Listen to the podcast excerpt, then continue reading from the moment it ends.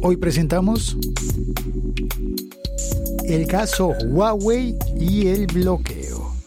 El siglo XXI es hoy.com. Hola, soy Félix, arroba locutorco, y estoy haciendo este podcast en directo. Hoy, la verdad, ha estado lloviendo, así que no salí a la calle a grabar en la calle como me gusta hacer.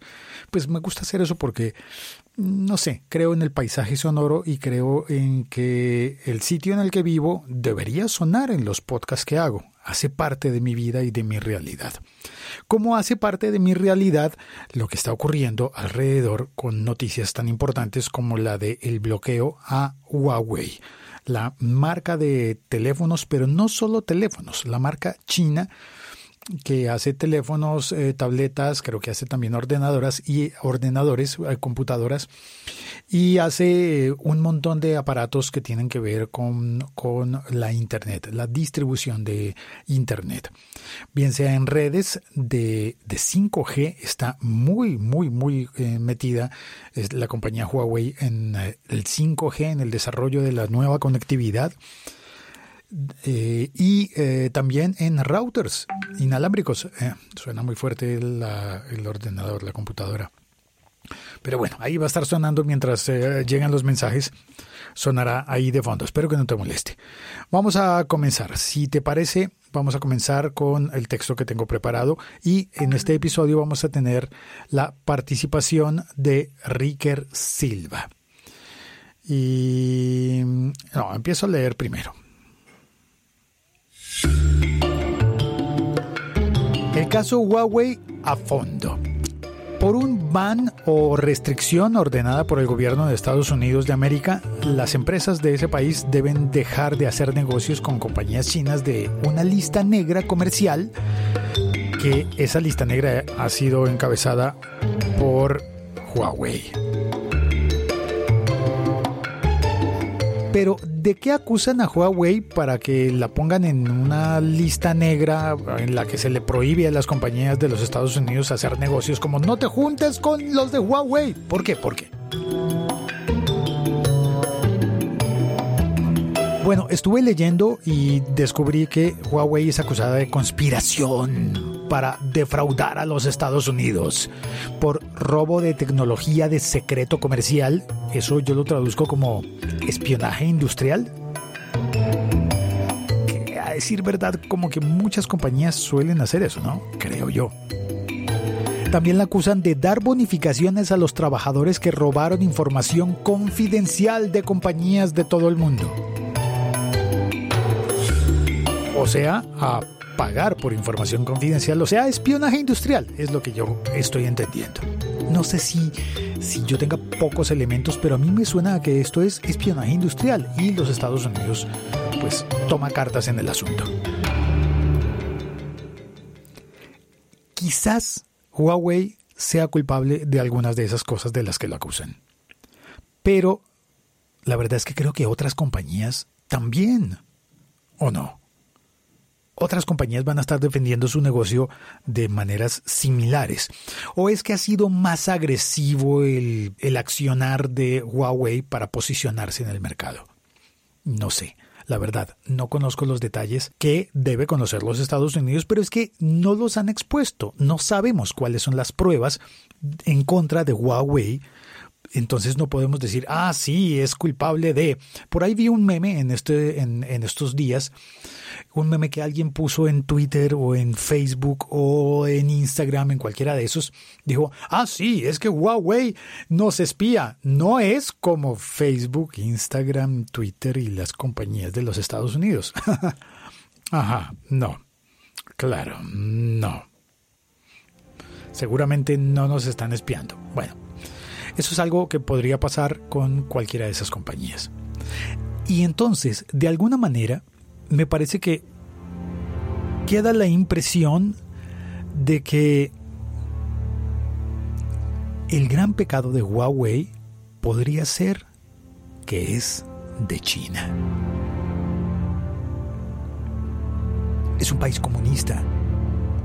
Un país comunista que ha logrado jugar el juego del capitalismo y ganarse un puesto privilegiado en el mercado global.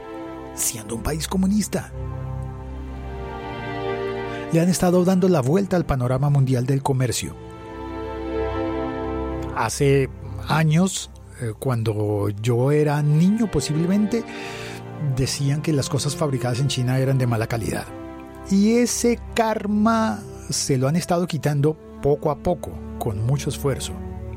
Cuando empezaron a importar automóviles, carros a mi país y venían de China, la gente decía, no, es que son malos.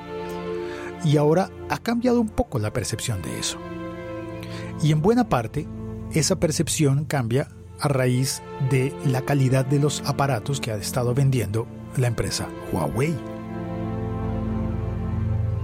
Sin saberlo, todos, eh, la marca empezó a entrar a nuestros mercados sin que tuviéramos conciencia de eso, porque a veces uno decía como, no, yo no voy a comprar algo de marca china. Y eh, nos conectábamos a Internet, comprábamos la suscripción eh, al, al, ISP, al Internet Service Provider, a la empresa que nos vende la Internet, y nos mandaban un router, un modem y un router. Y muchas veces esos equipos eran Huawei. La primera vez que yo vi un equipo Huawei fue en mi casa, en el router que me instalaron para la conexión a Internet. Y yo simplemente vi como, ah, ¿qué es esto? Huawei. Ni idea, no le presté mucha atención. Pero seguramente la compañía que me vende el servicio de Internet sí prestó atención. Ahora bien, las compañías norteamericanas de los Estados Unidos, no estoy hablando del Internet de mi ciudad, de la empresa de, de, telecomunicaciones de mi ciudad, sino que las compañías norteamericanas que obedecen la orden del gobierno norteamericano de los Estados Unidos dejarán de venderles servicios, licencias y partes a Huawei. Y eso es lo que ha creado una gran conmoción. Que hay empresas como Google, Intel, Qualcomm y ARM se han, se han sumado a este bloqueo por orden de los Estados Unidos. Ok, Google, Intel, Qualcomm son compañías muy importantes. ¿Qué pasa con ARM? Lo raro con ARM es que es una compañía que creo que inició en Gran Bretaña, está basada en el Reino Unido, pero me parece que tiene capital japonés, que la, la, compraron los japoneses, un fondo de inversiones de Japón. Siendo una compañía de capital japonés y basada en el Reino Unido, en Gran Bretaña, en Inglaterra, ¿por qué se sumaría al bloqueo? parece que utilizan tecnología diseñada en los Estados Unidos y entonces para respetar esa nacionalidad de la tecnología eh, se acogen, hacen parte del bloqueo a Huawei. Ahora bien, sin las licencias de la compañía ARM, se dice que no sería posible para Huawei construir sus chips procesadores Kirin. El hecho de que le retiraran Intel y Qualcomm parecería que no era tan grave porque Huawei tiene sus propios chips Kirin. Así se llama su chip. Y entonces dijeron, ah, no es tan grave. Bueno, tal vez sí, si le retiran el apoyo de ARM, si pierde los negocios con ARM, cuya arquitectura de, de composición, de diseño, se está utilizando en los chips Kirin. Los equipos hechos por Huawei están bien y funcionan perfectamente bien hasta el momento, hasta 2019. Estamos, estoy grabando esto en el día 23 eh, de mayo de 2019. Y hasta este momento todos los equipos disponibles, los que tú tengas en casa, así como yo que no sabía que tenía un modem y luego me di cuenta, ah, sí tengo un Huawei, pues todos los equipos que tengamos de Huawei funcionan y funcionan bien, no tienen ningún problema. Pero si pierden la posibilidad de fabricar nuevos chips Kirin con licencias de ARM, pues estarían ya en problemas para los nuevos chips. Ahora, dicen que tienen muchos chips guardados y disponibles y que están listos para utilizar. Bueno, eso por el lado de los chips. Vamos a pensar ahora en lo del sistema operativo. Comencemos otro capítulo.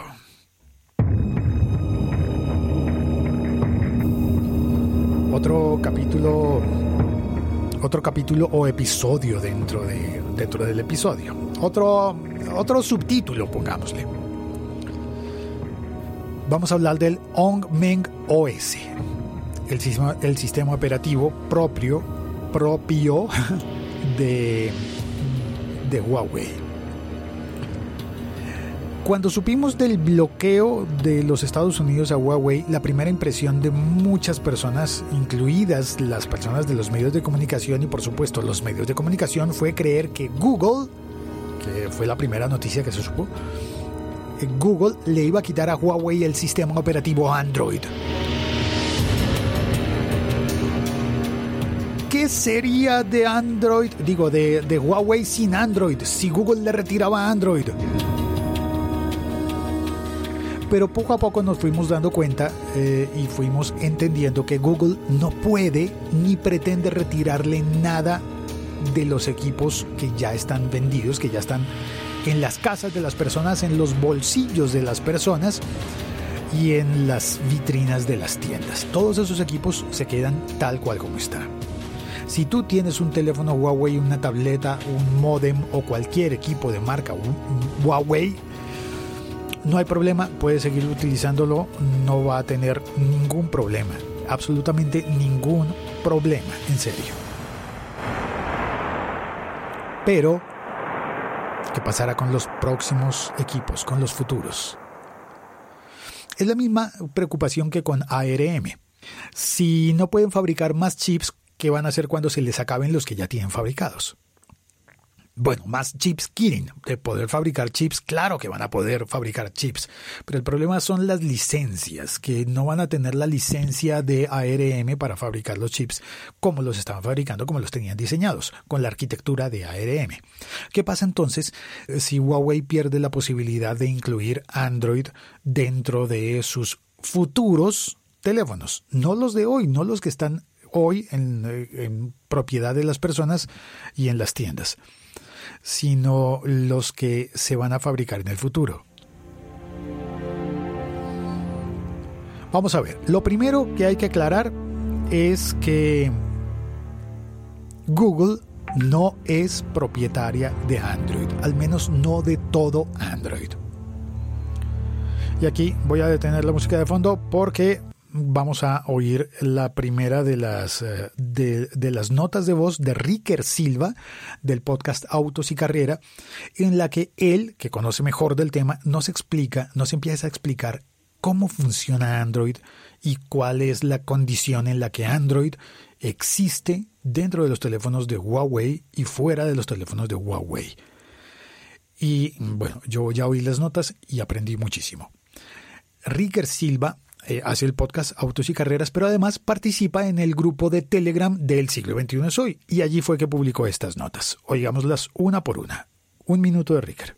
A mí me parece rarísimo cuando dicen que Google no va a volver a desarrollar una versión de Android para los celulares de Huawei.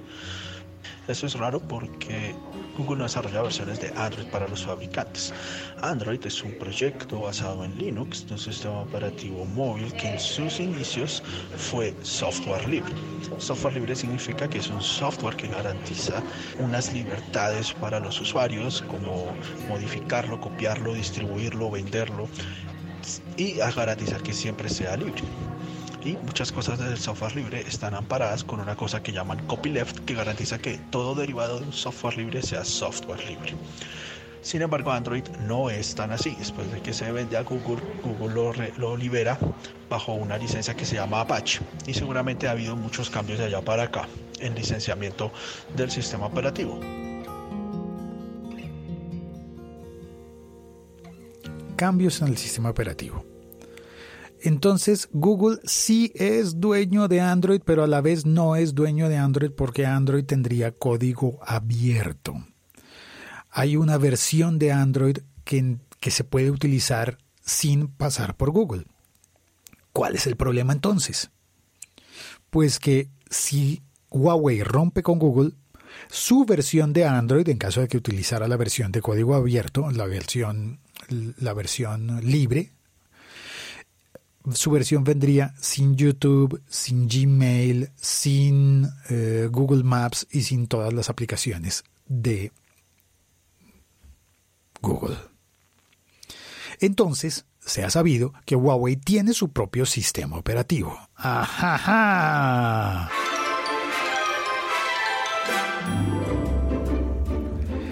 tienen un sistema operativo que se llama Hongmeng. No solamente...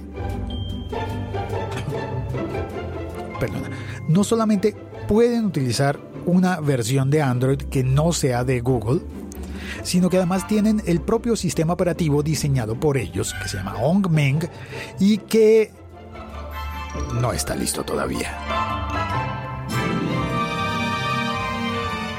Pero sí está en desarrollo, es el plan B de Huawei en caso de que la situación se ponga difícil. El problema es que no han tenido tiempo suficiente para terminarlo y tenerlo decente, porque si ya estuviera listo, pues ya lo habrían sacado, ya estaría publicado, ya todos los teléfonos de Huawei tendrían el sistema operativo Hongmeng, pero todavía no lo tienen. No listo del todo, por lo menos. No está finalizado.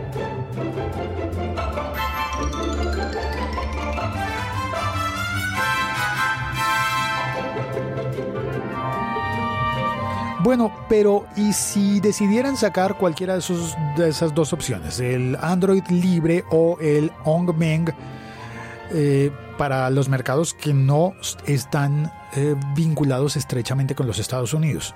¿Existe eso? ¿Hay países que no estén estrechamente vinculados con los Estados Unidos? Bueno, pues hay países más lejanos en los que probablemente son más dados a comerciar con China sin tanto remilgo, digamos. Y sobre eso vamos a oír algo más adelante, sobre dos países puntuales que están no solamente lejos de la influencia de los Estados Unidos, sino que estarían del lado opuesto. Sí, tal vez hayas adivinado y esos dos países son Corea del Norte e Irán.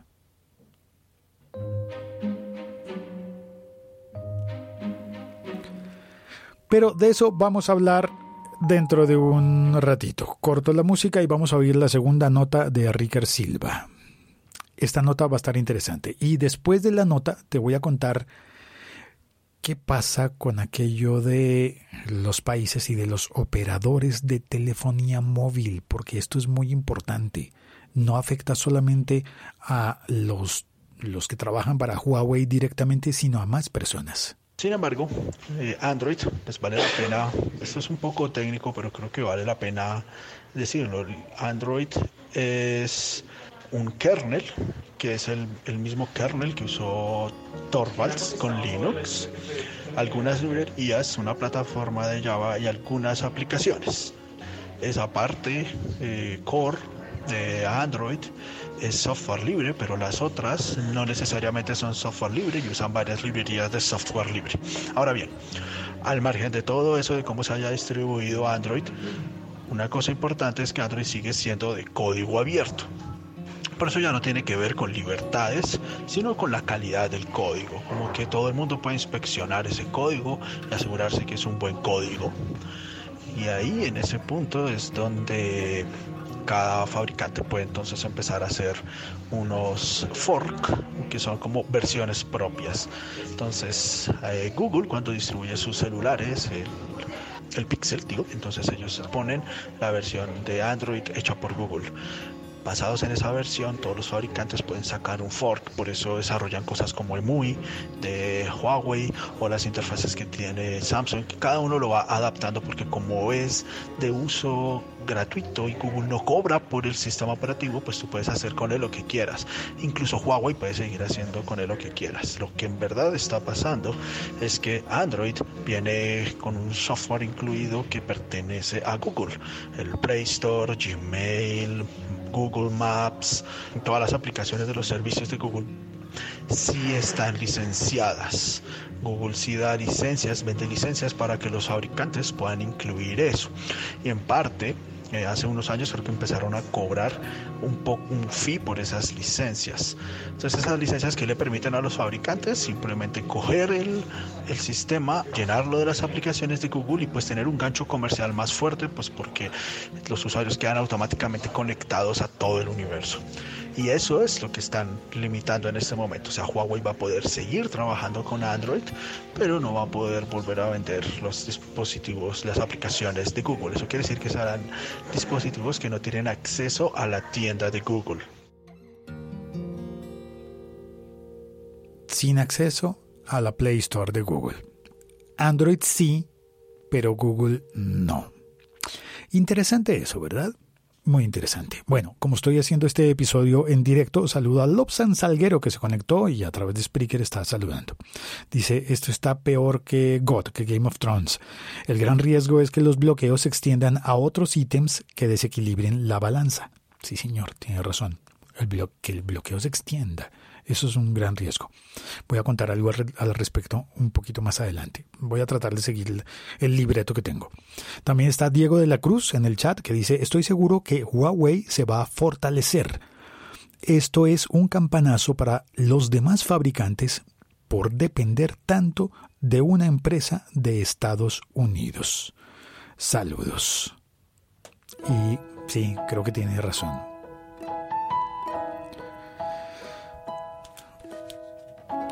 Vamos a la, a la siguiente parte, en la que creo que Diego de la Cruz tiene razón.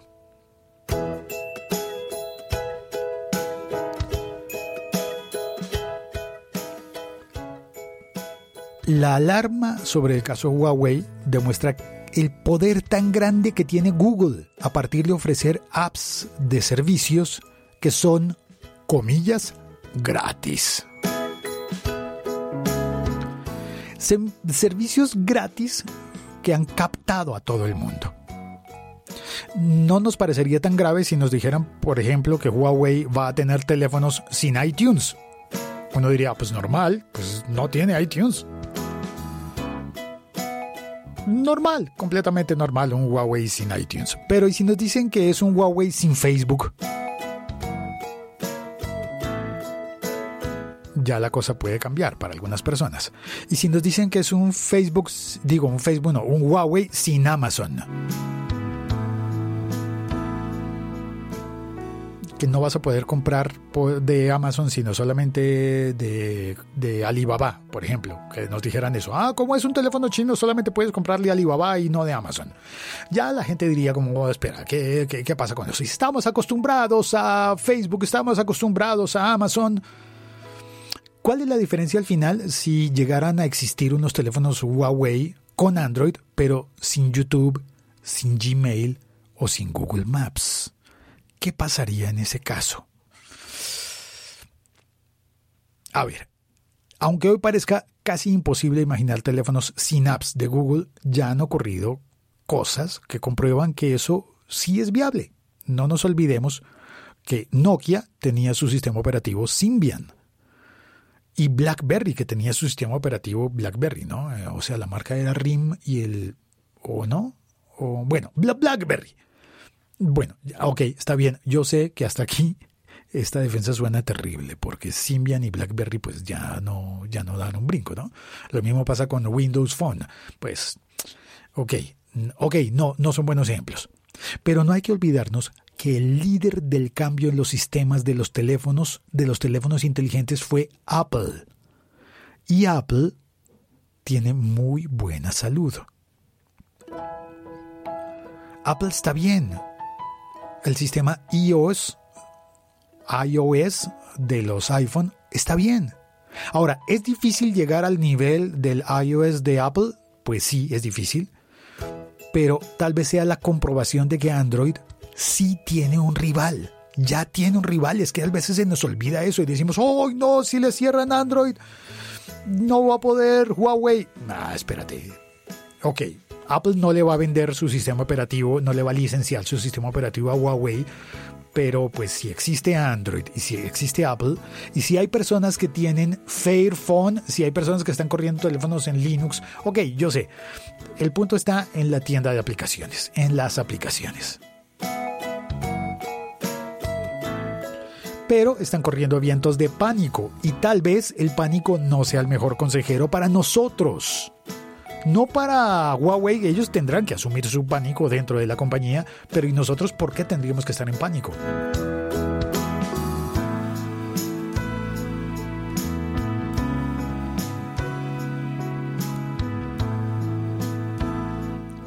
Ah, aquí en el chat me están ayudando. Andrés Romero García dice, ay, que se me hizo el mensaje perdí el mensaje de Andrés Romero García. bueno, me estaba hablando de BIM, de BIM, el sistema operativo de, de, de BlackBerry.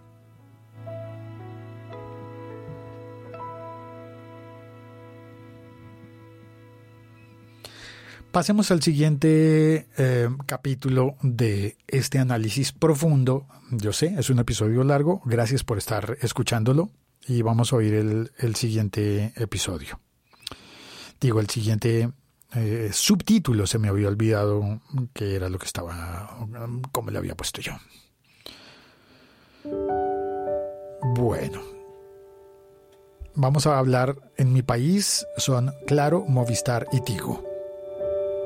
Si estás en España, tal vez estés pensando, sí, en Vodafone, Orange y los demás. Yo creo que podríamos nombrar a varios, pero nunca sé cuáles son operadores virtuales que dependen de las redes de, de estos grandes. Claro, Movistar es muy fuerte en España, por supuesto, Telefónica. Y si estás en Argentina, estarás pensando posiblemente en personal, en Nextel. Si estás en México, seguramente estás pensando también en ATT.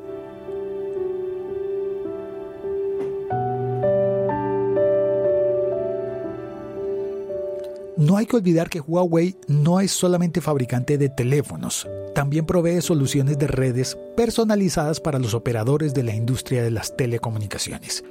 Hace hardware de red y de Internet de banda ancha, por lo que los, afectados comercialmente por el bloqueo a Huawei podrían en alguna medida ser los operadores móviles como América Móvil, los dueños de Claro, Telefónica, dueños de Movistar, Milicom, dueños de Tigo, Vodafone, Orange, Personal, Nextel y tantos otros. Y si ellos están afectados, pues también nosotros, los usuarios, muy probablemente. Aquí tengo un mensaje de Andrés Romero. Dice, hola Félix, eh, una vez leí que Facebook está monetizando por videos. ¿Será que no aprovecha para montar su propio sistema junto a Huawei? Mm, esta idea está interesante. Quité el mensaje porque me equivoqué, no era BIM sino RIM. Ah, ok, ya entendí, sí. Eh, claro, yo cuando yo fui a leer su mensaje ya no estaba, ah, porque lo había borrado. Interesante, ¿qué tal que Facebook se asociara con... Ah, no, Facebook no puede porque igual Facebook está en, California, está en Estados Unidos, sigue, tiene que respetar el bloqueo de eh, los Estados Unidos a Huawei. Pero hay posibilidades, que luego te voy a contar eh, un caso muy, muy ilustrativo sobre todo esto. Veamos. Volvamos a los proveedores de Internet. Huawei le vende a 35 de los mayores operadores de telecomunicaciones en el mundo.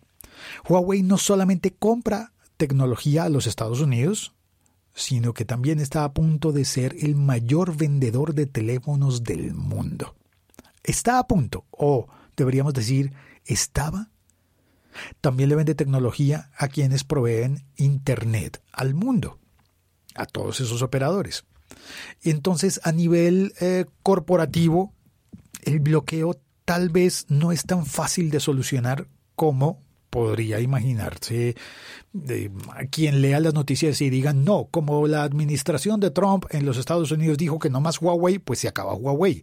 No, espérate, porque hay personas que y, compañías muy grandes dentro y fuera de los Estados Unidos que tal vez estén necesitando el soporte a los equipos que ya le han comprado a Huawei y que si falla un equipo, si bloquean a Huawei y nosotros estamos conectados utilizando la red de telefonía celular eh, de Huawei, eh, pues vamos a necesitar que la arreglen y que tenga soporte. Huawei es un jugador muy importante en el desarrollo y la implementación de la tecnología 5G en todo el mundo. Y con 5G va a haber muchos negocios, muchos negocios muy importantes de los que posiblemente alguien quiera sacar a Huawei, pero que es posible que no se desarrollen igual de bien si sacan a Huawei del negocio. ¿Qué es el 5G? Es la próxima generación de conectividad de datos móviles que hará viable la que podría ser una nueva revolución industrial. Sí, ok, vamos en una, dos, tres, cuatro revoluciones industriales, pero parece muy grande al decir que podría venir una nueva revolución industrial con el 5G, pero podría ser así a partir del IoT, el Internet de las Cosas, y la, la automatización, qué palabreja, automatización de casi todo en nuestras vidas. Yo utilizo unos robots, unos bots para, por ejemplo, mandar tweets, para que cuando yo publico un episodio podcast salga en Twitter. A veces pienso, hoy debería desmontar estos bots porque me están como ganando la, la carrera, ¿no? A veces se me descontrolan esos robots, pero son automatizaciones.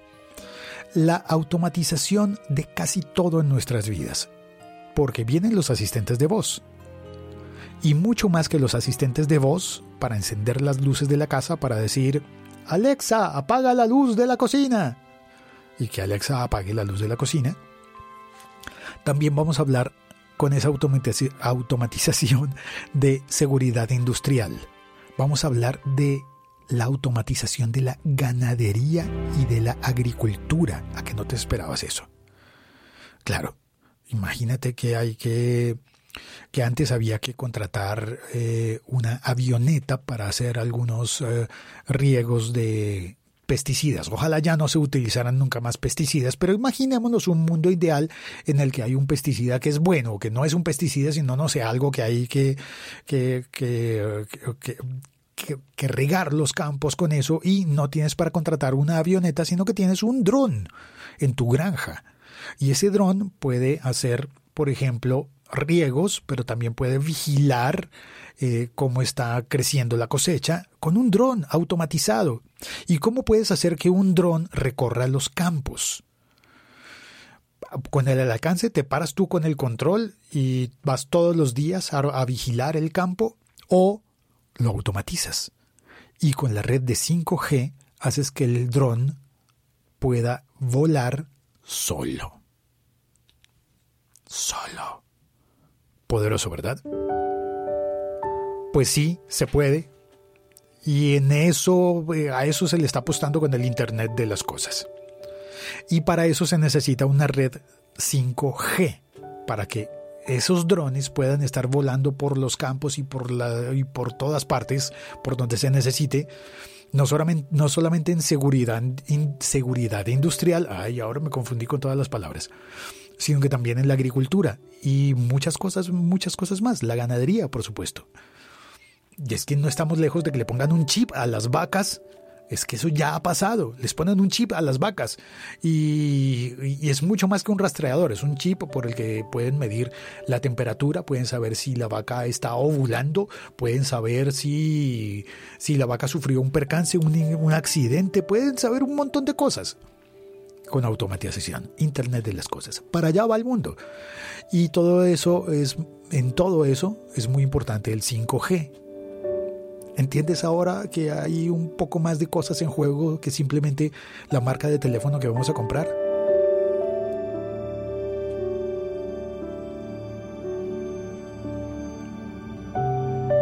Ahora imagínate que en los campos de los Estados Unidos la red de 5G está controlada por una compañía china, de un país comunista.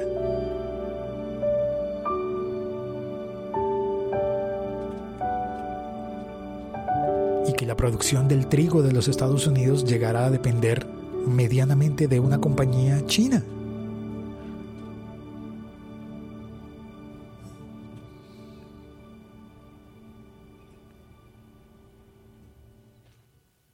Oigamos la siguiente nota de Ricker Silva.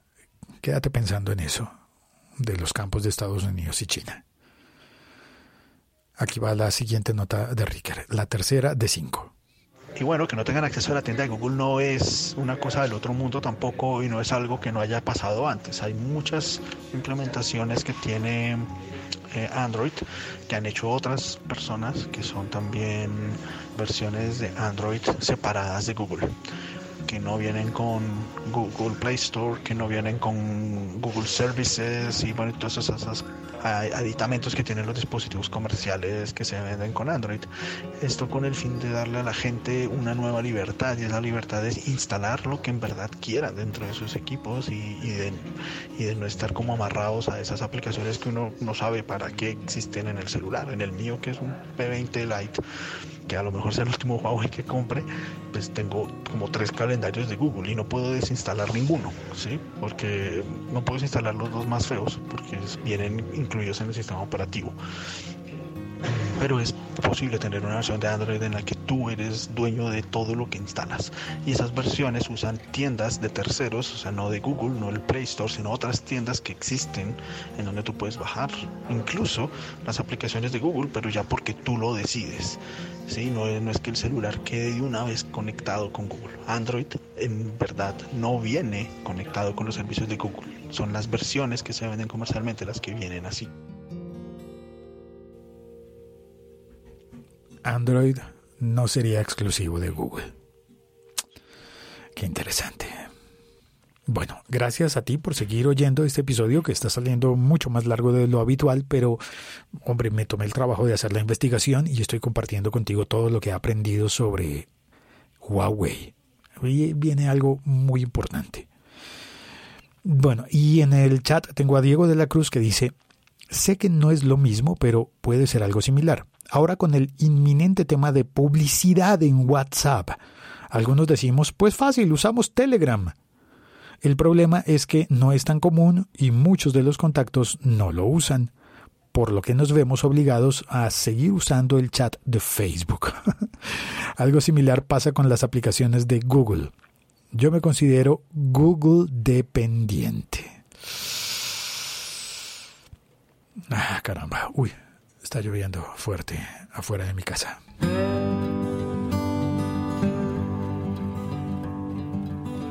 Bien, esto que tengo preparado para ti a continuación es algo que me parece que da luces sobre qué es lo que puede pasar en realidad con Huawei.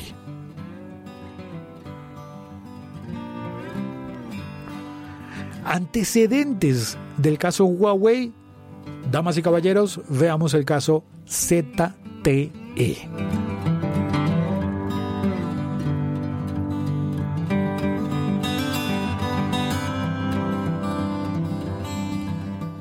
Porque el bloqueo decretado por los Estados Unidos en contra de Huawei no es el primero. Y tal vez no sea el último.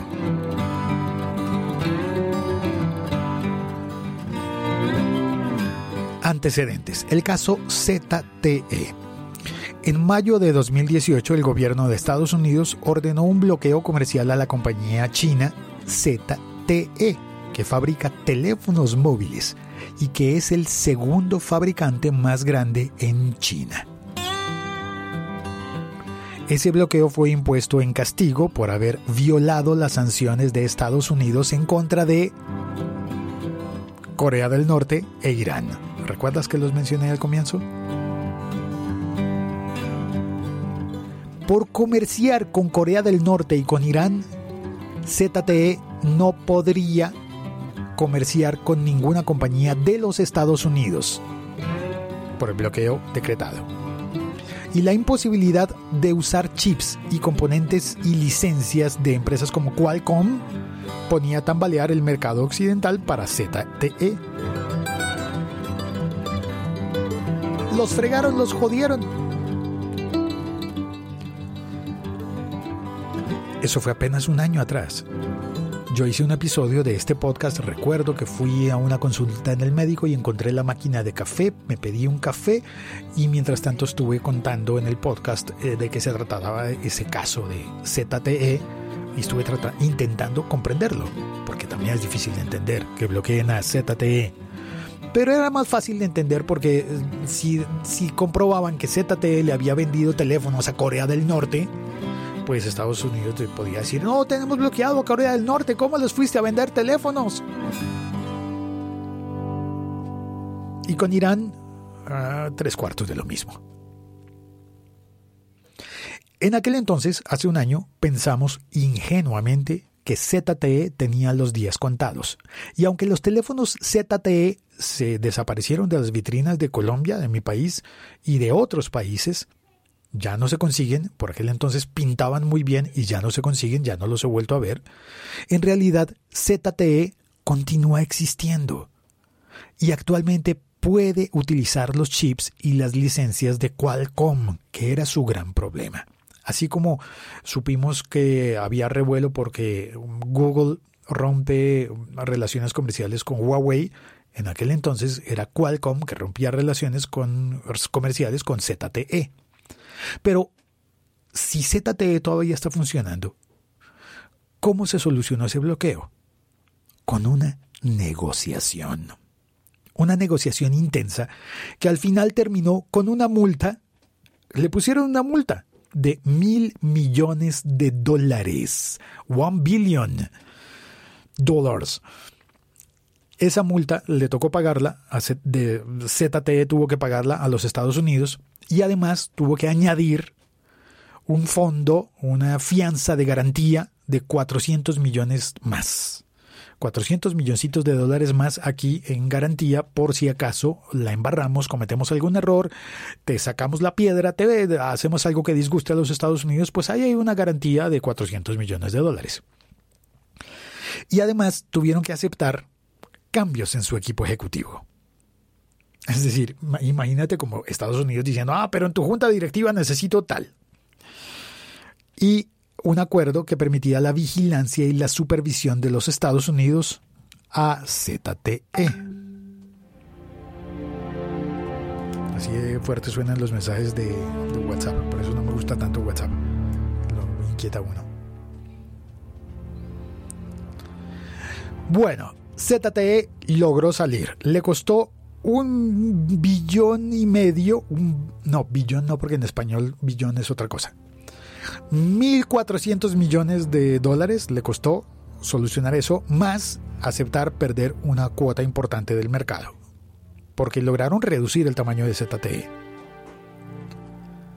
Ahora, esa historia no paró ahí nada más con la multa y, la fianza, sino que el Senado de los Estados Unidos eh, rechazó el acuerdo y volvieron a cuestionarlo y volvieron a dialogar al respecto y volvieron a poner el problema sobre la mesa. Y al final, a día de hoy, en mayo de 2019, un año después de aquella prohibición a ZTE, todo quedó, en que además de pagar esas multas, ZTE tiene la prohibición de hacer contratos con el gobierno norteamericano, con el gobierno de los Estados Unidos. Puede hacer contratos con empresas privadas y con personas de los Estados Unidos, pero no con el gobierno.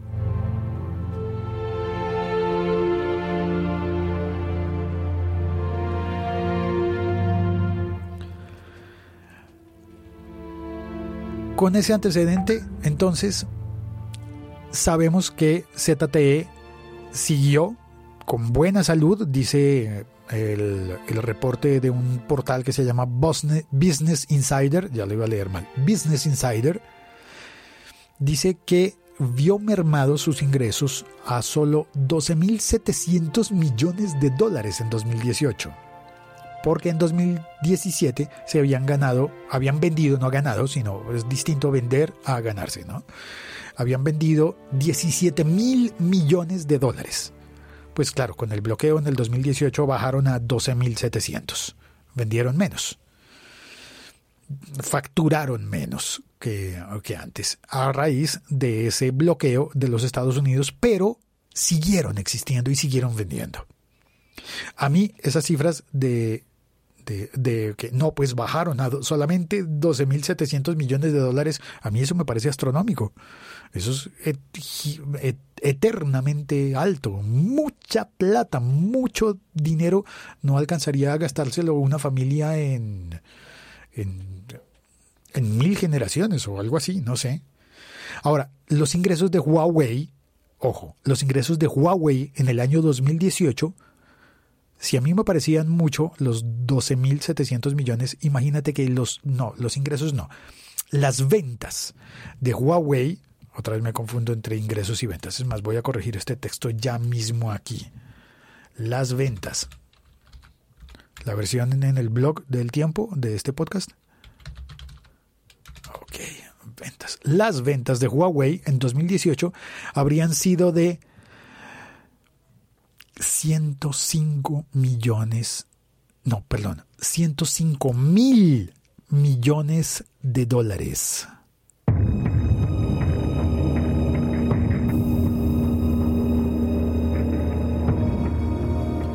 Esa cifra la tomé de un artículo de CNN en español. No vayan a decir que yo me estoy inventando las cifras. No, si alguien se las inventó, se ha colado por el, por el filtro que haya hecho que CNN en español haya dicho que en el 2018 Huawei vendió 105 mil millones de dólares. Y estaba creciendo más que Samsung y que Apple.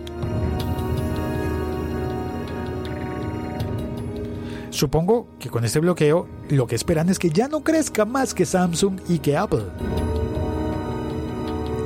Es fácil adivinar que el camino para Huawei sería similar al de ZTE, pero con más pérdidas y más ganancias en juego, porque si Huawei tiene una mayor porción del mercado, si vende más, eh, pues está, es, es probable que pierda más pero también que gane más en lo que gane.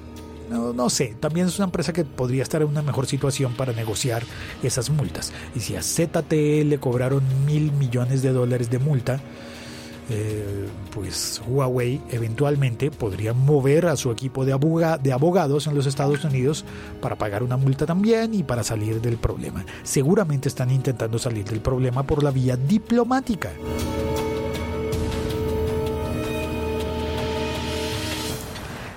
No me parece viable, no me parece lógico que el bloqueo de los Estados Unidos acabe de un momento a otro con toda la empresa Huawei y con todos sus productos. Eso sí va a significar un desgaste muy importante frente al crecimiento que tenía, porque iba a ser el nuevo líder, mundial en venta de teléfonos inteligentes.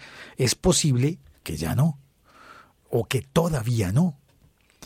Lo que más le haría daño a la compañía china, en todo caso, podría ser que lo que más daño le causa no sea el bloqueo comercial. De eso van a salir de una manera o de otra. Sino que tal vez lo más dañino para Huawei sea el golpe a la reputación. O sea, nosotros poniéndonos de chismosos y a, repartir memes y a decir que Huawei, que Huawei sí, que Huawei no, nosotros podríamos estar ayudando a causarle un daño a Huawei. Con lo que digamos, bueno, está bien, no me voy a poner tan moralista. No te voy a echar la culpa a ti de los problemas de Huawei, ni la tengo yo. Pero hombre, tal vez sí podríamos informarnos un poquito mejor antes de andar diciendo que Huawei ya va a dejar de existir.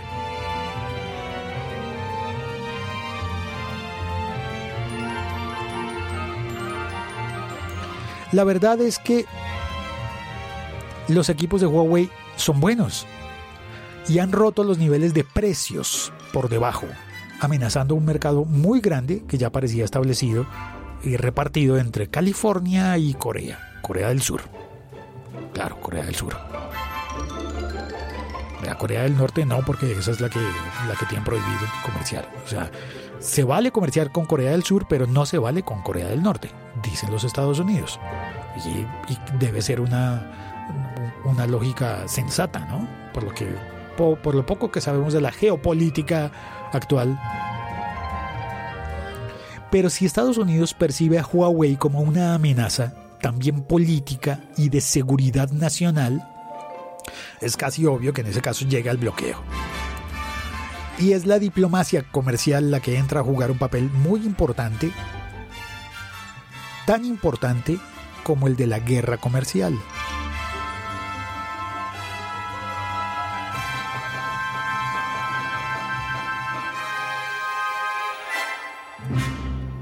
Es probable que dadas las condiciones Huawei termine el año 2019 sin ser el fabricante más vendedor del planeta, pero también, por acción y reacción, lo ocurrido con esta marca puede crear más cambios en el mercado global puedes, atención, porque puede crear otros cambios no, no sospechados.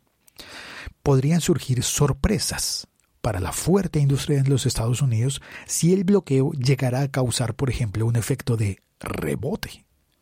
Imagínate que algo hubiera una reacción que no sospechaban los Estados Unidos y que acelere los cambios de la fortaleza comercial de China. No hay que olvidar, voy a mencionar a otra compañía acá, no hay que olvidarse de Foxconn, una compañía china que tiene fábricas. No solamente en China, tiene muchas fábricas en China, pero también creo que tiene una en México, tiene una en Brasil y en otros países. Foxconn manufactura casi todos los, eh, los equipos de Apple. Y Foxconn está en China. Pero también, además de fabricar Apple, también fabrica, me han dicho, no estoy seguro, creo que fabrica PlayStation, creo que fabrica Xbox, porque tiene contratos con Microsoft y con Sony. Y también tiene contratos con Amazon, con Cisco, con Acer, con Dell, con Hewlett Packard, HP, con Intel, con Motorola, con Nintendo, con Nokia, con Toshiba y con Samsung. ¿Qué pasa entonces si del lado eh, chino ya nombramos a Huawei, ya nombramos a ZTE, pero qué pasa si llegara a existir una guerra comercial en la que también participará Foxconn. ¿Y qué tal que Foxconn decidiera cortarle el chorro de fabricación a Apple y a todos, todos esos que mencioné? Me queda la impresión de que China, que puede salir a defender a sus compañías, el Estado, no necesariamente es un país indefenso no necesariamente tiene las manos atadas. Y si me preguntan a mí,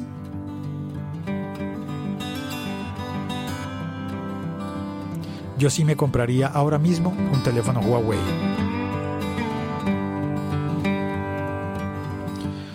Bueno, me queda un par de notas de Ricker Silva por explicar, por contar aquí están. Entonces, finalmente uno puede decir que sí, es un golpe un poco feo contra el Huawei.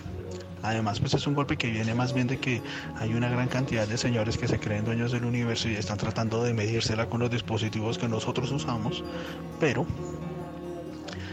el hecho de que un celular eh, venga, no tenga ese licenciamiento, pues quiere decir que se abre una oportunidad para que versiones de Android que se llaman éticas, que no amarran al usuario, que no lo están rastreando todo el tiempo, que no tienen un montón de aplicaciones consumiendo memoria y batería que uno no necesita, van a poder salir. Y a mí me parece que Huawei sería un aliado supremamente atractivo para para esas versiones de Android. Incluso creo que ellos también están desarrollando una, pero no sabemos en qué, en qué van y con qué concepto es.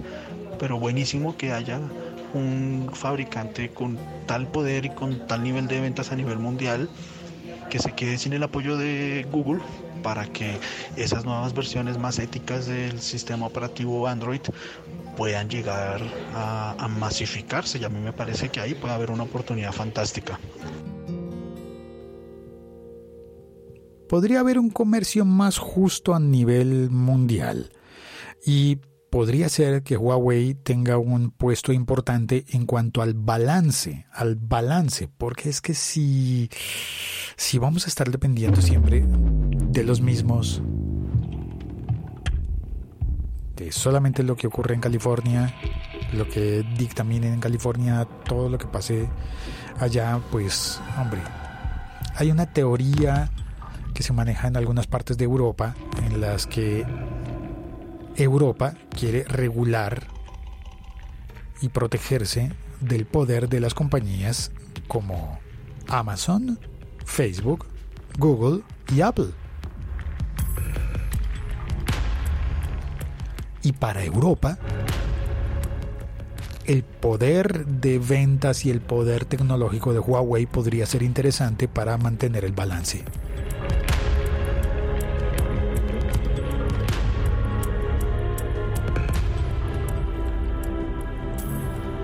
Y aparte de, de estas cosas que, que son como de política muy grande, es importante saber que existe, existe un proyecto del Fairphone, del teléfono justo. Y Ricard Silva tiene un hermano que tiene un Fairphone. Sobre lo de descargar las aplicaciones de Google, un dato adicional que me da mi hermano que él tiene un Fairphone, es un celular ético donde tú eres dueño del aparato y, y del sistema operativo que quieres instalar. Hay una tienda que se llama Yalp, Yalp Store, se escribe Y-A-L-P y desde ahí se pueden descargar algunas de las aplicaciones. Y si no, uno también puede buscar el instalador de la aplicación, que son, suelen ser archivos con extensión .apk. Lo buscas directo en, Google, en internet, lo descargas y lo instalas y ya, no tienes que hacer nada más. Digamos que de alguna manera en ese sentido es diferente cómo funcionan las apps en Android a cómo funciona por ejemplo en iOS o cómo funcionaban en, en Windows Phone, que había una eh, una tienda única en donde tú puedes descargar las cosas y nada más. Interesante que iba a decir lo buscas en internet y lo buscas en Google, casi lo dice, porque es que lo tenemos metidos en la cabeza. Google. Lo utilizamos, somos Google dependientes. Y cuando nos dicen que Huawei no va a tener los productos de Google, entonces entramos en pánico.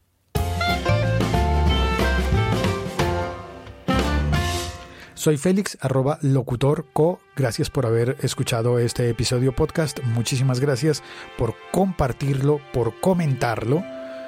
Seguramente mm, hay muchas cosas que se me escaparon en este episodio, pero pues hombre, tenemos una hora para discutirlo, creo que ha sido suficiente. Eh, si tienes comentarios al respecto, por favor escríbelos en la plataforma en la que estés oyendo este podcast.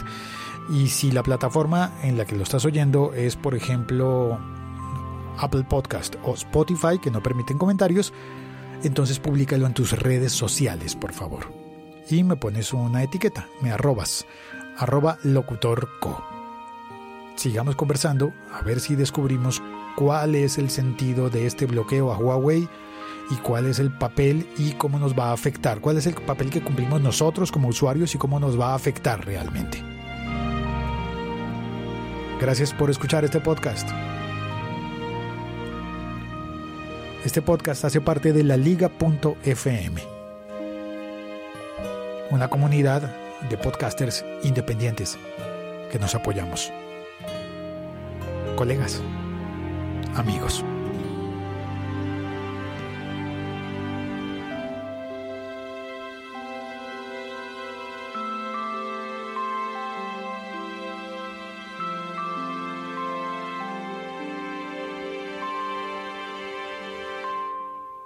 好，回锅。